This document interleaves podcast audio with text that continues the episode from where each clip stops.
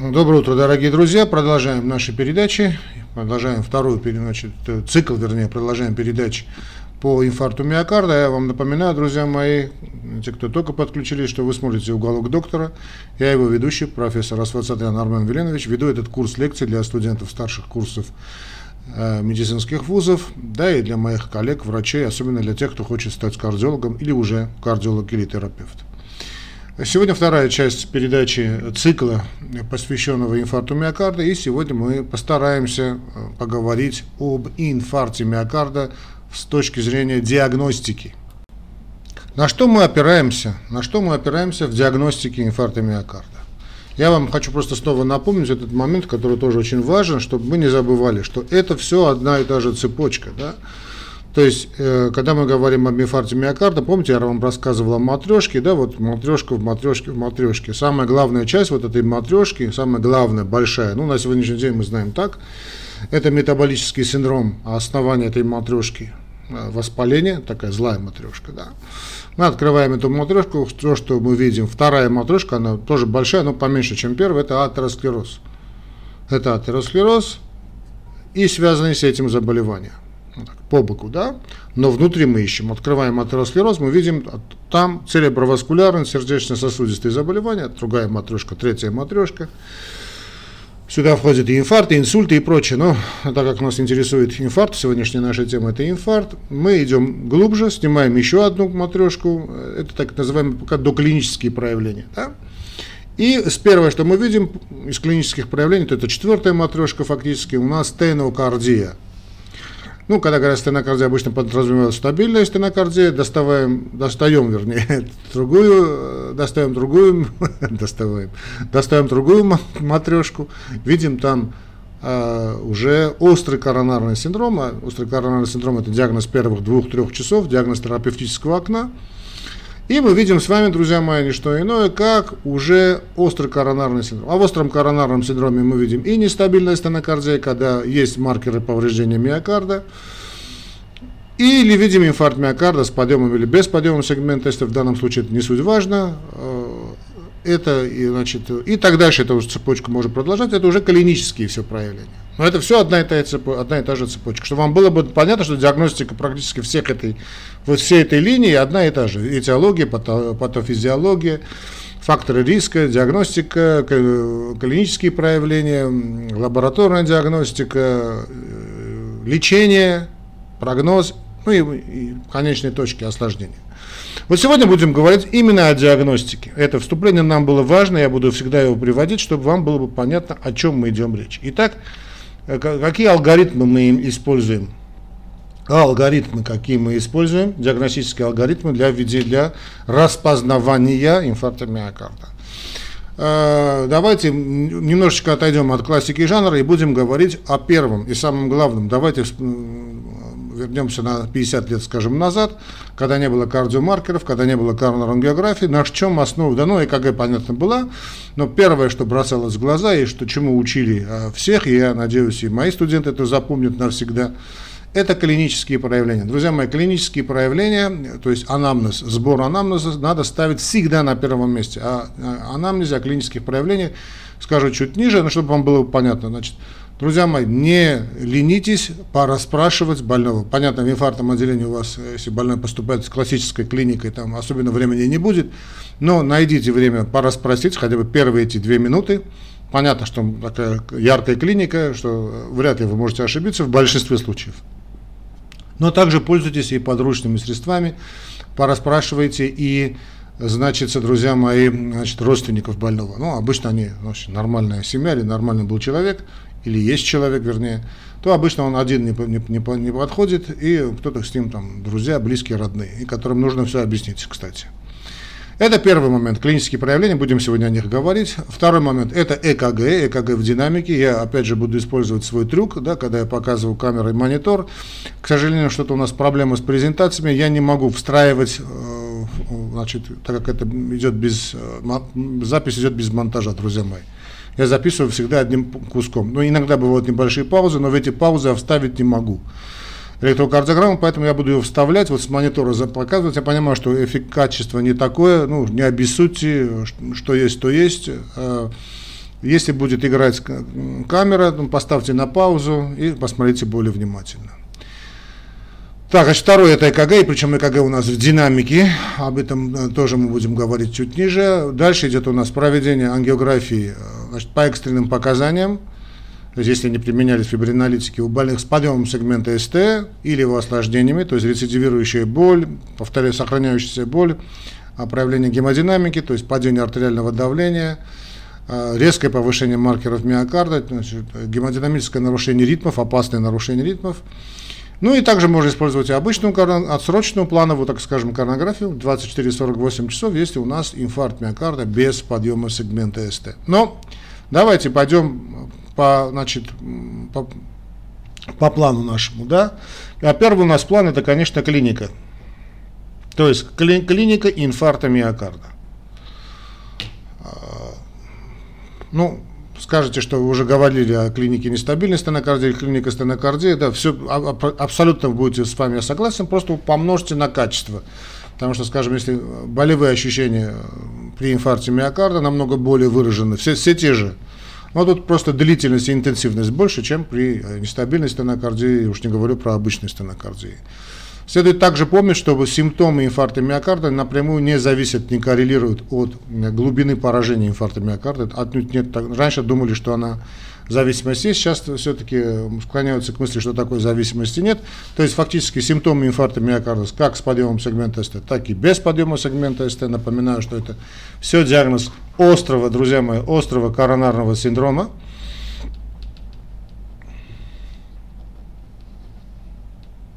Это все диагноз острого коронарного синдрома, да, и, в принципе, если хотите более подробно, всю эту клинику там описывается.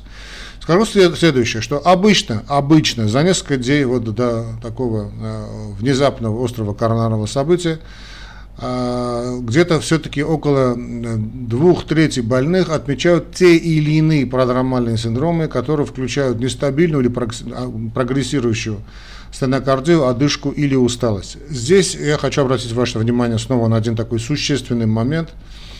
А, когда будем говорить о коронографии, наверное, опять к этой теме вернусь. Друзья мои, значит, надо помнить, что, собственно, острый инфаркт миокарда не вызывается большими, стабильными гемодинамически значимыми бляшками.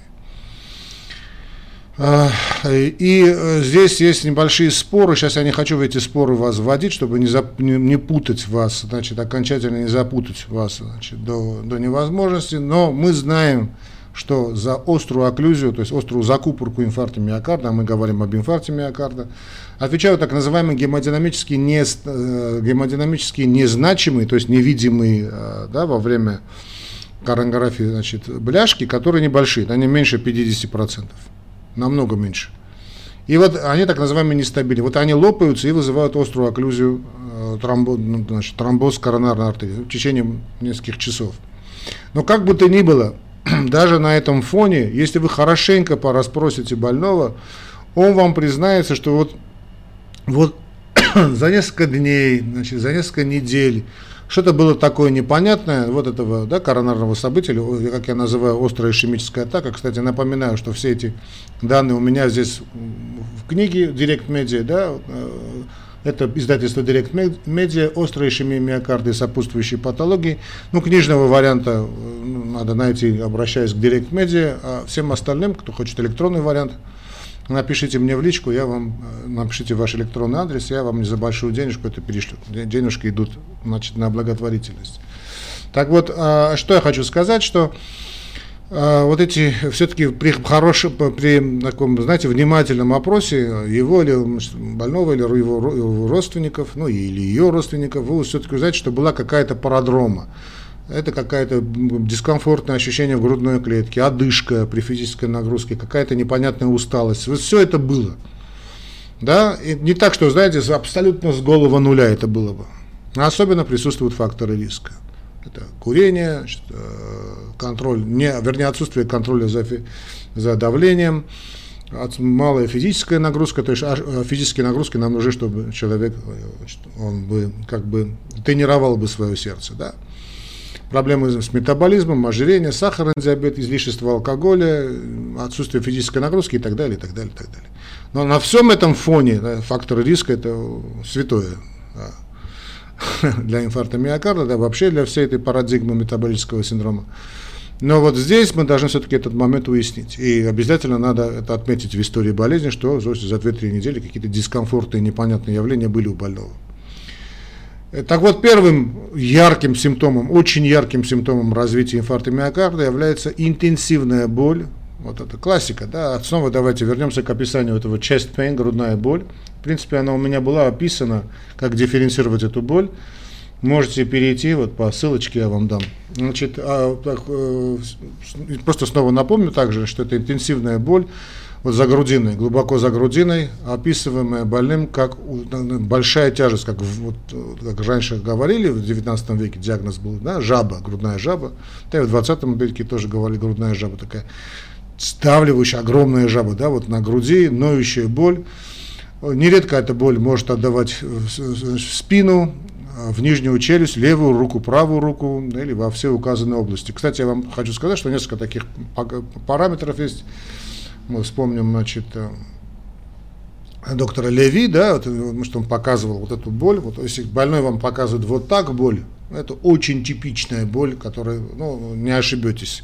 Точно это как минимум стенокардия, уже не говорю об инфаркте миокарда, вернее, э, как э, минимум инфаркт миокарда, уже не говоря о стенокардии. Еще мой, мой вам, я вам показываю жест, да, в общем, я был заметил, что вот больные жалуются на, вот, на боль в локтях, то есть боль в груди есть и еще боль в локтях очень такая, знаете, более, вот, вот по своему личному опыту, скажу, более 30 лет работаю, работал, вернее, в блоке интенсивной терапии, долгие годы, так, значит, за 20 точно, а, в блок сомного атака, в инфарктном отделении, понятно.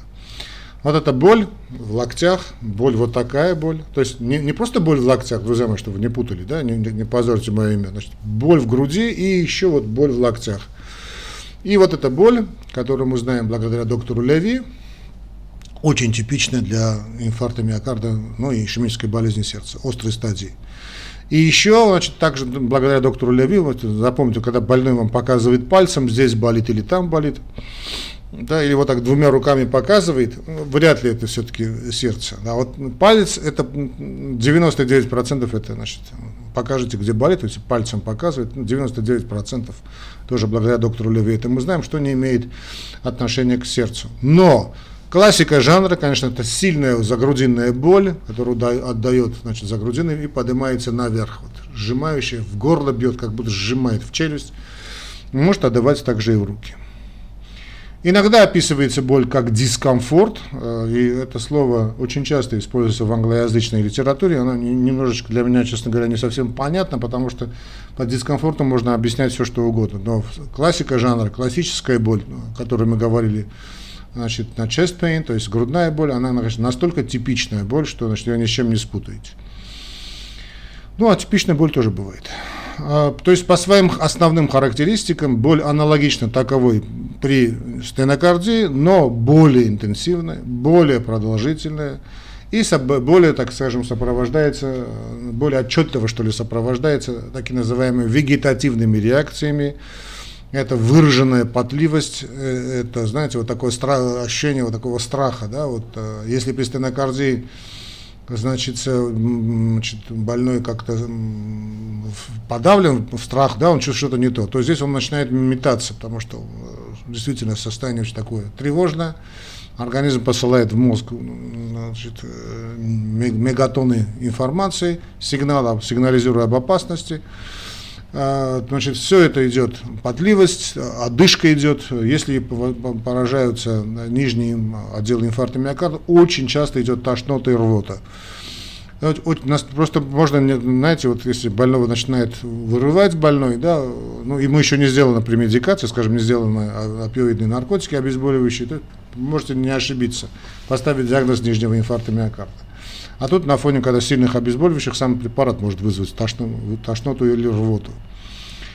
А, значит, прием нитроглицерина а, оказывает временный характер, частичный характер, но тут, конечно, надо знать, потому что если при стенокардии одну таблеточку ставит больной и проходит, да, то при инфаркте миокарда, в принципе, можно и э, под контролем это делать довольно длительно, и э, тоже получится хороший эффект. Но больной отмечает, или там его прямые родственники отмечают, или там друзья, или знакомые, что Вот раньше ему помогала одна таблеточка нитроглицерин, там две таблеточки или один спрей, да, вот пст -пст, помогали, а сейчас не помогают.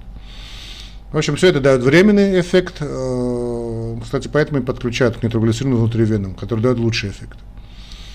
Э, но э, в отличие от классики, то есть не, не некротической стадии стенокардии, да, а некротическая это уже инфаркт миокарда, значит, нитроглицерин так не помогает. И, значит, ну, мы помним, кстати, одна из, один из методов диагностики. Да?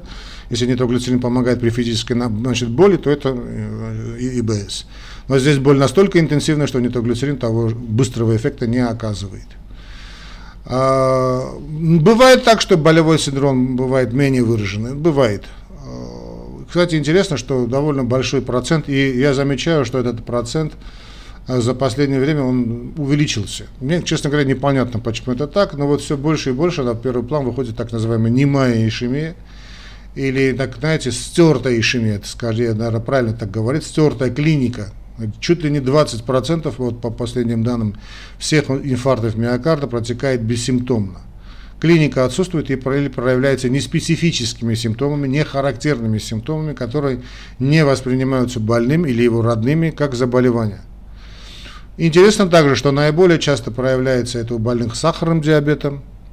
Да, пациенты часто интерпретируют возникшую боль в грудной клетке как нарушение пищеварения, Отчасти, отчасти это связано с положительным эффектом после отрыгивания воздуха да, и, не, и даже принятия антиоцидов.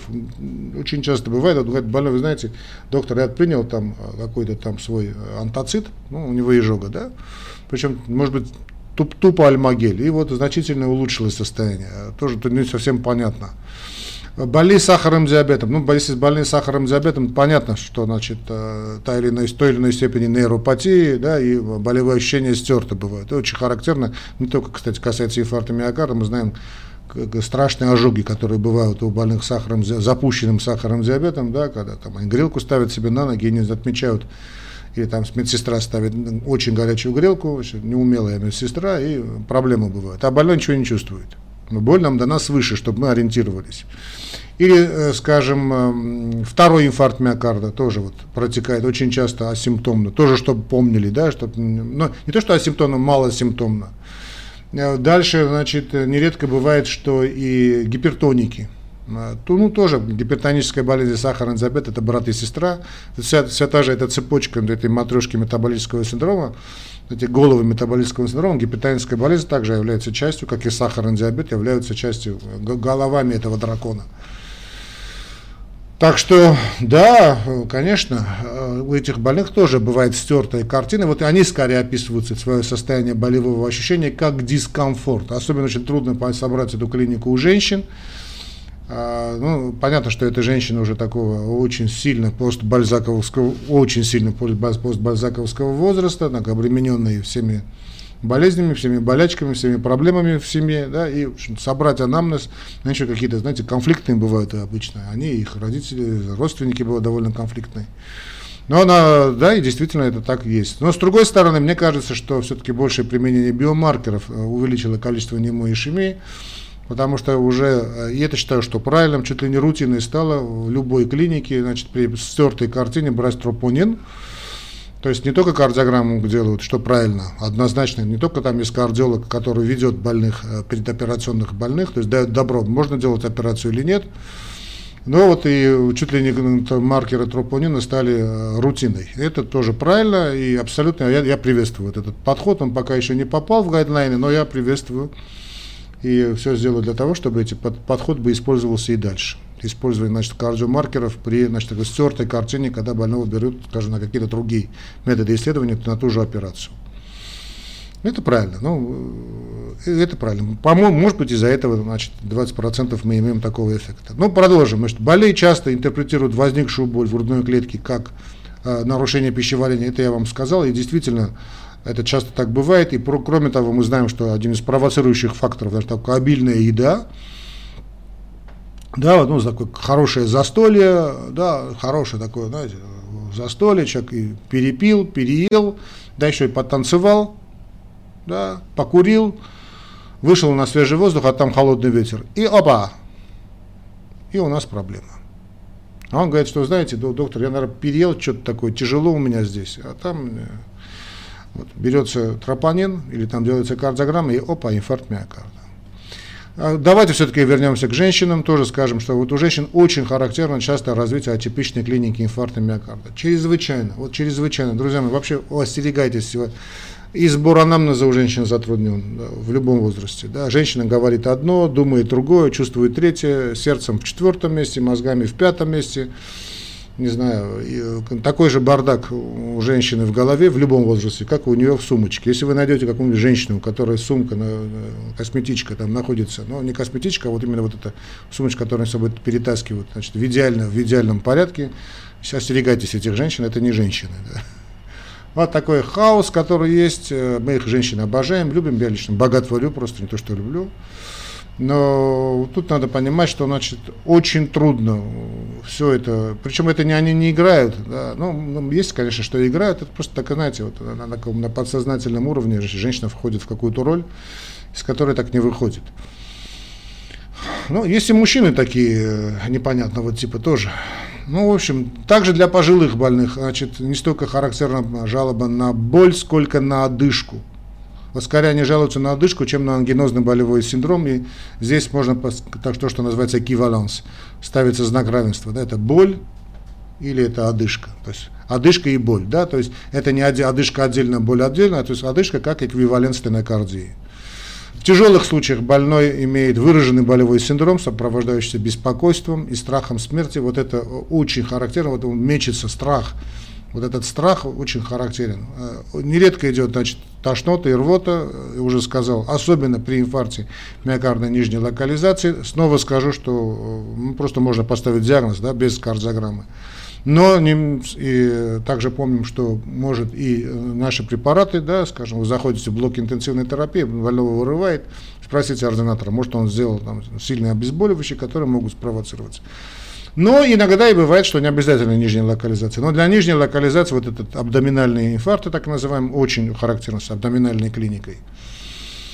А, преобладают, а, значит, одышка или слабость из-за недостаточности левого желудочка, отека легких, ну, шоковые или клинически выраженные аритмии, это уже, конечно, все тоже может быть, но это уже понятно, сомневаться, сомневаться нельзя кожневые, покожневые, э, о коже, скажем, кожные покровы могут оставаться бледными, холодными, влажными от пота. Вот эта потливость, она очень характерна. Вот больной, как будто, вы знаете, как будто воду вылили, ведро воды вылили. Причем пот не горячий, да, который связан с какими-то вегетативными реакциями, обычными, да, вот там, а именно холодный пот, да, ну, идет после централизация кровотока, все такие явления. А, нередко возможно из-за этого возникновение цианозов периферического, даже центрального. Возможно появление, ну если в руку поставите на пульс, нитевидный пульс, а, давление начинает, что называется, скакать, а, но, собственно, болевой приступ, вот первые моменты обычно регистрируется подъем артериального давления. И здесь очень интересный момент, это что обсуждается. Когда мы будем говорить о гипертонии, я не знаю, будет у меня возможность об этом сказать или нет, сейчас скажу, пока не забыл. Вот, больной часто не понимает, значит, что у него, значит, боль вызвала подъем артериального давления или подъем артериального давления вызвал боль. Да, это тоже такой интересный момент, курица и яйцо. Но если мы послушаем сердце, данная аускультация говорит о возникновении, можем увидеть даже и дистантные шумы, ну, там тяжелый случай, там, скажем, шок, Альвеолярный отек. Почти у всех больных регистрируется четвертый тон сердца. Может отмечаться возникновение мягкого систолического дующего шума с максимумом на верхушке сердца, отражающего функциональное значит, э, возникновение дисфункции папиллярок. А во время первичного осмотра шум трения или более выразительный шум могут указывать на ранее имеющиеся нарушения в сердце или на другой диагноз, да, вот этот РАП, э, шум трения. Определение шум трения перикарда в течение первых нескольких часов с момента развития симптомов инфаркта миокарда говорит в пользу, скорее, вернее, в пользу острого перикардита, чем инфаркта миокарда. Ну, хотя, может быть, и то, и другое вместе. Но возникновение шумотрения перикарда часто, часто непостоянного характерно э, на вторые, третьи сутки после инфаркта миокарда значит, с подъемом сегмента СТ. Мой учитель называл их вот такое состояние ранний Дреслер. Ну, понятно, что он имел в виду, да, ранняя аутоиммунная реакция, и э, это очень хороший такой ну, термин, ранний Дреслер. Это ранние такие проявления синдрома Дреслера, одного, одной той иммунной реакции. У 15, академик Адамян Каролин Григорьевич, дай бог ему долгие годы жизни, значит, у 15% больных отмечается чувствительность при пальпации грудной клетки, да, чтобы тут тоже вас это не ввело в заблуждение. Значит, нажимает, говорит, ах, боль возникает, то нам, конечно, понятно, что нажимая на грудную клетку, вы не вызовете боль, э, связанную с инфарктом миокарда, но постараться, есть какая-то, в эти моменты бывает больной как-то он через, чрезвычайно ажиотирован, и любое ощущение он называет как боль, даже прикосновение. Что непонятно, почему прикосновение грудной клетки может значит, вызывать болевые ощущения. Скорее, это ощущение характерно для проблем с позвоночником. При развитии инфаркта миокарда правого желудочка отмечается и повышение давления наполнения правого желудочка, значит, кусмауль, да, яремки, расширение яремных вен и прозрачность легочных полей. Теперь поговорим об ЭКГ, это очень важно, давайте не будем забывать, зачем мы с вами здесь собрались, друзья мои. Оценка начинается с начальной ЭКГ, и обязательно ЭКГ делается в динамике.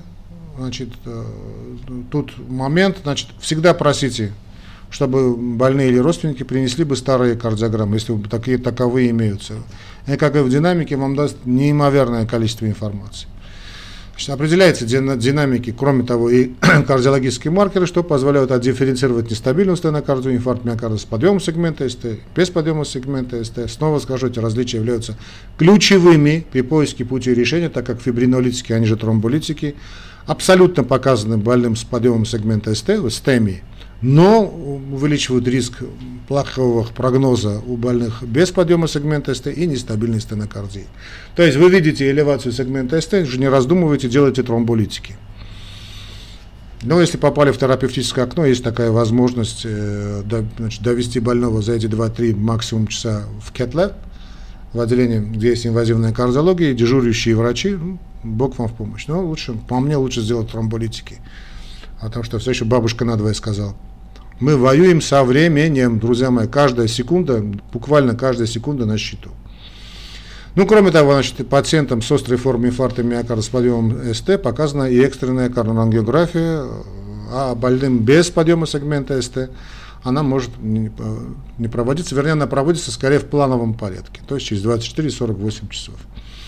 ЭКГ является наиболее важным Тестом должен быть сделан в течение, должна быть эклетокардиограмма, должна быть сделана в течение первых 10 минут после поступления больного. Это, ну, натасканный должен быть персонал. Значит, для инфаркта миокарда с подъемом сегмента СТ, СТЭМИ, а, начальная ЭКГ является диагностической, показывая подъем сегмента СТ более 1 мм в двух или более смежных отделениях, охватывающих значит, э, поврежденную область. Ну, давайте мы вам это все покажем, э, друзья мои. Значит, э, не обессудьте, если эффект будет не такой красивый. Значит, поставите на паузу, если что. Давайте столь полюбившиеся вам кардиограммы инфаркта миокарда первых часов.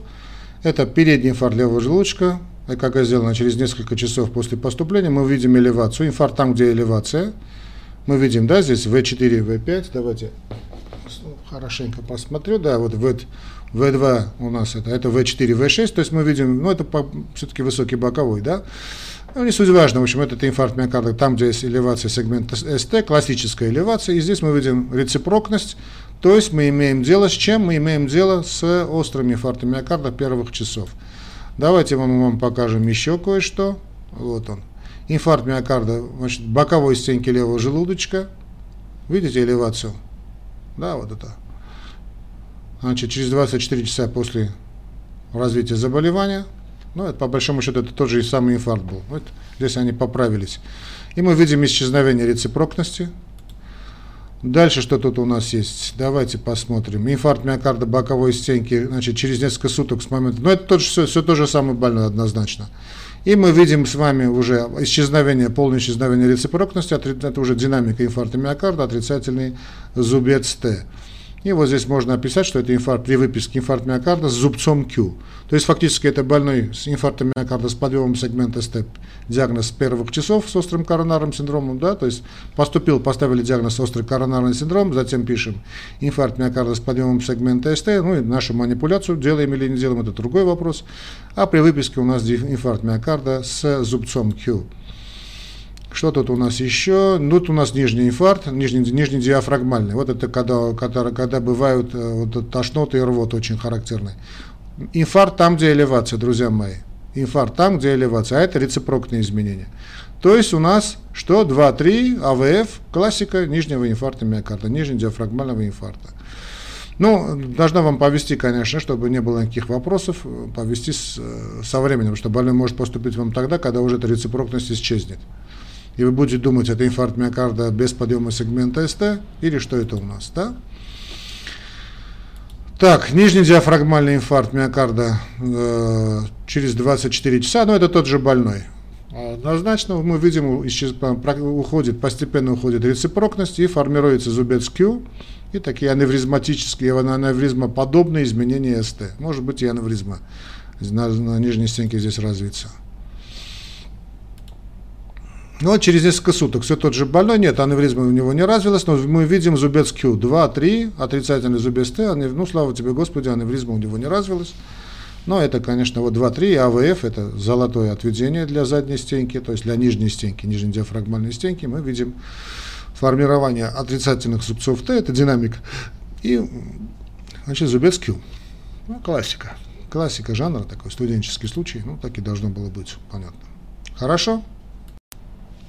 В общем, для постановки диагноза необходимо наличие патологического зубца Q, необходима внимательная интерпретация электрокардиограммы, поскольку элевация сегмента СТ может быть мало выражена, особенно в отведениях, характеризующих нижнюю стенку 2-3 АВФ. По большому счету, друзья мои, самые, про, про, сам, все проблемы, ошибки бывают именно на, ну, большинство, ладно, большинство ошибок бывает именно вот в этой области. Вот это 2-3 АВФ, и э, фактически одно отведение. Да? Достоверно это АВФ. То есть, если вы увидите зубец Q в третьем отведении, а в, а в АВФ вы это не увидите, значит зубца Q у вас нет. При этом иногда внимание врача больше фокусируется на отведениях с депрессией сегмента СТ, то есть то, о чем я говорил, значит, когда мы не пропустили фазу по элевации сегмента СТ, можно это пропустить, или наоборот.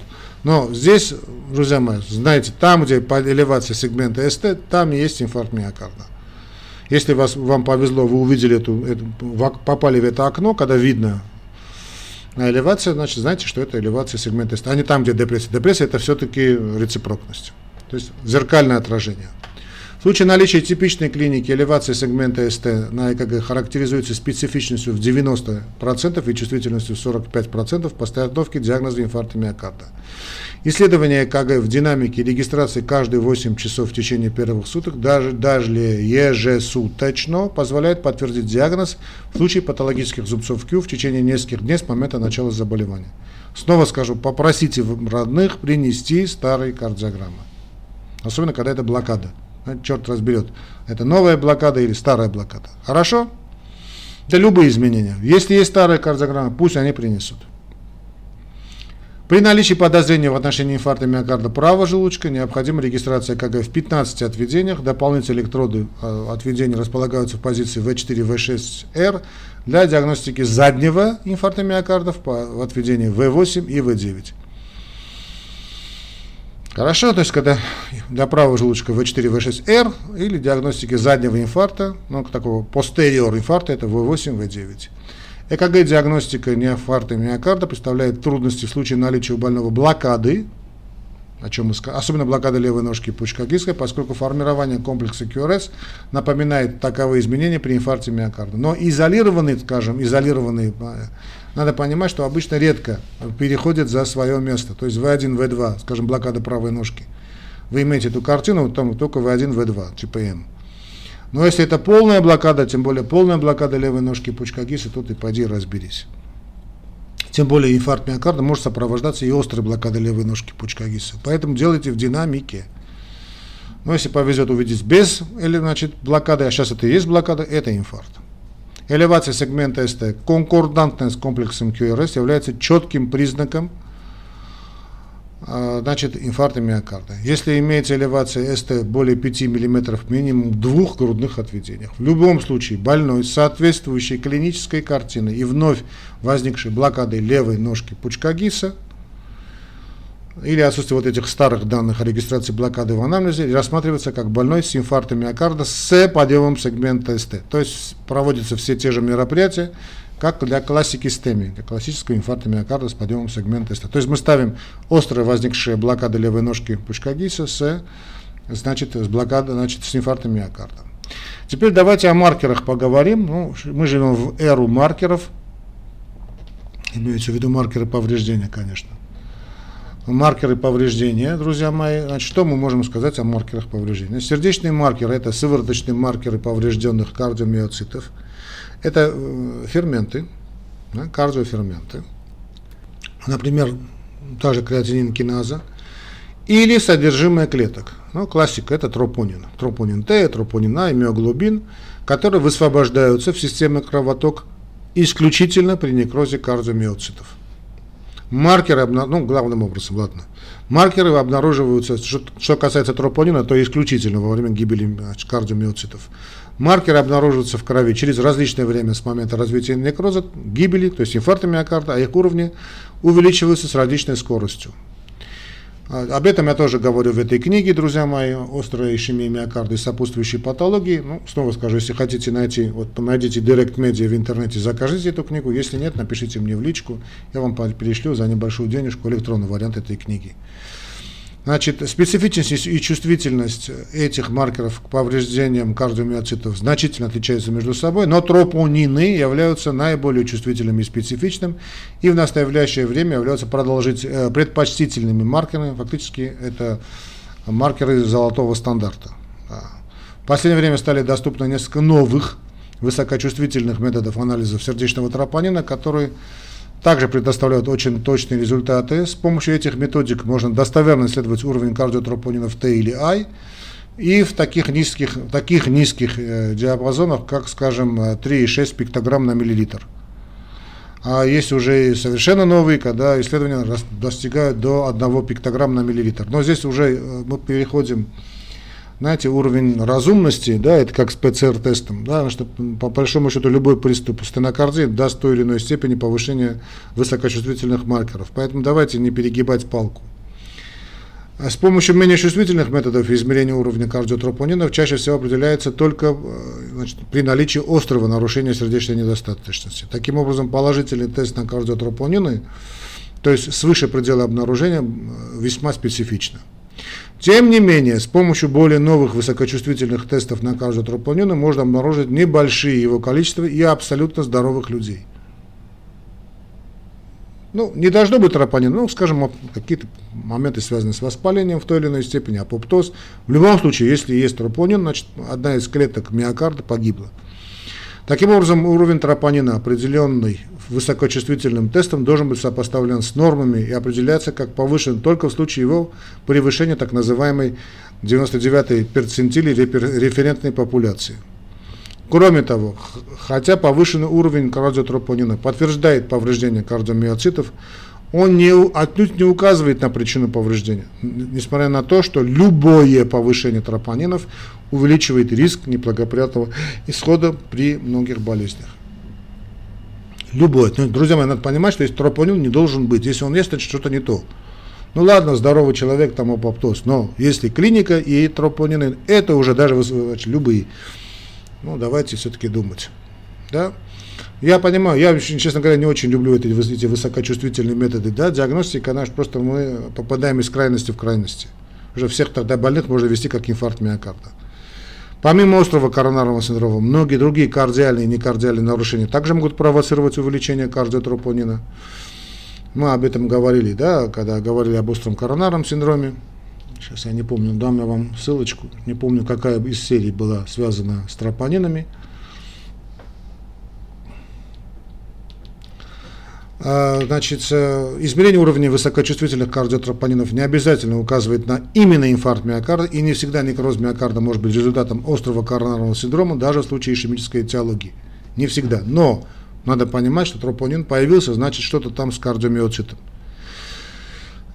Тем не менее, благодаря возможности обнаруживать более низкие уровни кардиотропонина, высокочувствительные анализы позволяют определить инфаркт миокарда намного раньше – чем другие методы, в связи с чем им, отдается предпочтительно вам предпочтение во многих центрах. Я понимаю, скажем, классика жанра там 6-8 часов надо ждать А тут можно уже и быстрее сделать. Так, скажем, для, для больного с подозрением на инфаркт миокарда измеряют уровень высокочувствительного тропонина непосредственно при поступлении в отделение и затем через 3 часа, а в случае стандарта это 6 часов. А, и о чем идет речь? 3 часа это все-таки еще терапевтическое окно. 6 часов мы уже многое профукали. Ну, понятно, что тут отдается предпочтение, есть хорошая такая крупная клиника, высокочувствительные тесты ставятся, но это оправдано, когда все это есть под рукой, безусловно. Есть и кетлаб под рукой, есть аортокоронарное шутирование под рукой, есть и дежурящие врачи, инвазивисты и все такое. Это все нормально, так и должно быть.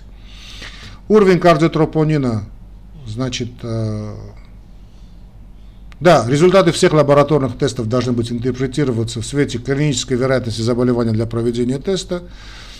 Да, есть специальные такие методики, методички, вернее, интерпретации медицинских тестов. Сейчас об этом говорить мы не будем. Но надо понимать, что это, все это актуально для теста высокочувствительного тропонина, учитывая очень высокую чувствительность этого теста, но также относится ко всем другим чувствительным э, тестам на тропонины. В данном случае лучше перестраховаться, конечно, потому что это инфаркт миокарда, самая высокая смертность в мире, чем не достраховаться. Уровень кардиотропонина по результатам высокочувствительного теста должен интерпретироваться, исходя из вероятности наличия заболевания до проведения теста у больного. Эта вероятность определяется на основе клинической оценки, состоящей из показателей фактора риска для острокоронарного синдрома, симптомы, электрокардиограмма, высокая вероятность наличия заболевания значит, до проведения анализа и повышенный уровень кардиотропонина является существенным указанием на наличие инфаркта миокарда, в то время как низкая вероятность наличие заболеваний, нормальные показатели тропонинов говорят о вероятном отсутствии инфаркта миокарда. Нет тропонинов, нет инфаркта, в общем, все, точка. Динамику сделали, один день посмотрели, не изменяется, все то же самое, ну и нормальные тропонины, это не инфаркт. Думаем дальше. Постановка диагноза усложняется, когда результаты тестов не совпадают с вероятностью наличия заболевания до проведения теста. В этом случае часто помогают проведение серии последовательных измерений уровня кардиотропонина. Больной с низкой вероятностью наличия заболевания и немного повышенным первоначальным уровнем кардиотропонина, который остается стабильным при повторном тестировании, вероятно имеет иное заболевание, да, какое хочешь. Это может быть сердечная недостаточность, э, стабильная стенокардия и так далее. Тем не менее, если повторные измерения демонстрируют возрастание уровня тропонинов, но на качественном, скажем, более 20, уж не говоря 50%, то это все-таки инфаркт миокарда. Тут уже этот момент уже понятен. Если вдруг резкий дают скачок, такая свечка, это вот поэтому и нужна динамика. Поэтому нужно эти 24 часа наблюдения в клинике. А не говорить, вот у вас тропонина нет, до свидания. Если больной с высокой вероятностью до тестовых результатов имеет нормальный уровень кардиотропонина, который внезапно поднялся более 50%, то есть наполовину, когда уровень кардиотропонина измеряется повторно, тогда возможно, что имеет место, то есть невозможно, очень вероятно, инфаркт миокарда. При возвращении к нормальному уровню, часто включая результаты через 6 часов при больших подозрениях на инфаркт миокарда, не использ... надо использовать и альтернативные методы диагностики. Но надо понимать, что вот это движение тропонина очень плохое – не, не профукайте ничего. Теперь о, об ангиографии. Ну, считалось до, значит, до периода э, биомаркеров золотым тестом диагностики, но коронография она уже это не столько диагностика, сколько предподготовка к черезкожно-коронарному вмешательству. Именно таким мы подразумеваем. То есть ангиография, как правило, сочетает, сочетает в себя диагностику через кожным коронарным вмешательством, стентированием. По, по возможности экстренная коронография значит, выполняется в максимально короткий срок после начала развития острого инфаркта миокарда, так называемая первичная или спасающая rescue а, да, или э, первичная в общем, ангиопластика. Во многих специализированных центрах этот подход значительно снижает, снизил вернее, заболеваемость вернее, не столько morbidity, да, осложнения и смертность, а также улучшил долгосрочные результаты. Часто развитие инфаркта фактически при, прерывается, если от момента появления боли до проведения ЧКВ прошло мало времени. То есть, если вы попали, вот это знаменитое терапевтическое окно, инфаркт миокарда, развитие этого прекращается. Ну и слава тебе, Господи. Идеально это первые два часа, ну, 3-4 часа также можно. В случае инфаркта миокарда с подъемом сегмента СТ ангиография выполняется по экстренным показаниям. Кроме того, ангиография показана в случаях сохраненного ангинозного синдрома на фоне максимальной проводимые вами антиагинальной терапии, а также у больных с развитием осложнений. Значительное увеличение маркеров некроза, это осложнение, кардиогенный шок, острая митральная недостаточность, дефект межжелудочковой перегородки, нарушение ритма с нарушениями гемодинамики. Друзья мои, здесь я это хочу один момент сказать, я знаю, что вы уже устали, но я на это хочу обратить внимание.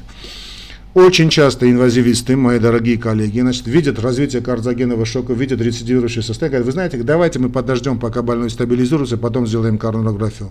Бред.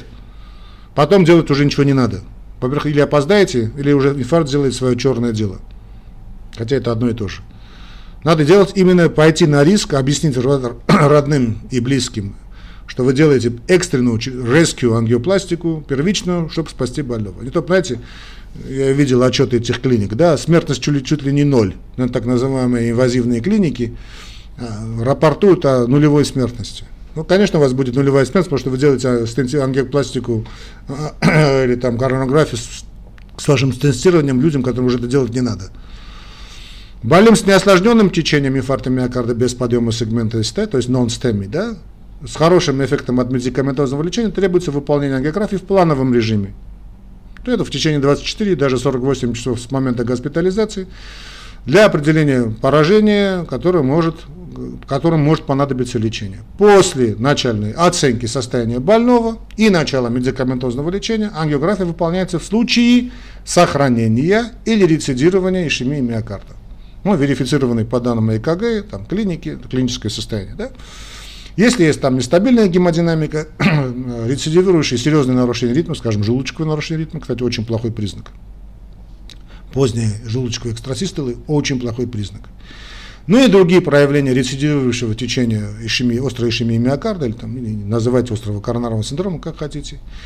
Некоторые специалисты придерживаются мнения о необходимости выполнять э, значит, ангиографию больных с инфарктом миокарда с подъемом сегмента СТ перед выпиской в случае положительного стресс-теста или фракция выброса менее 40%. Один из них – это я, ваш покорный слуга. Знаете, потому что делают раз ангиографию с стентированием, все, идите, да, да, надо через перед выпиской все-таки желательно, если позволяют, конечно, финансовые возможности клиники или больного, все-таки сделать вот проверочную через несколько дней. Нормально там все у больного, ну и Бог вам в помощь.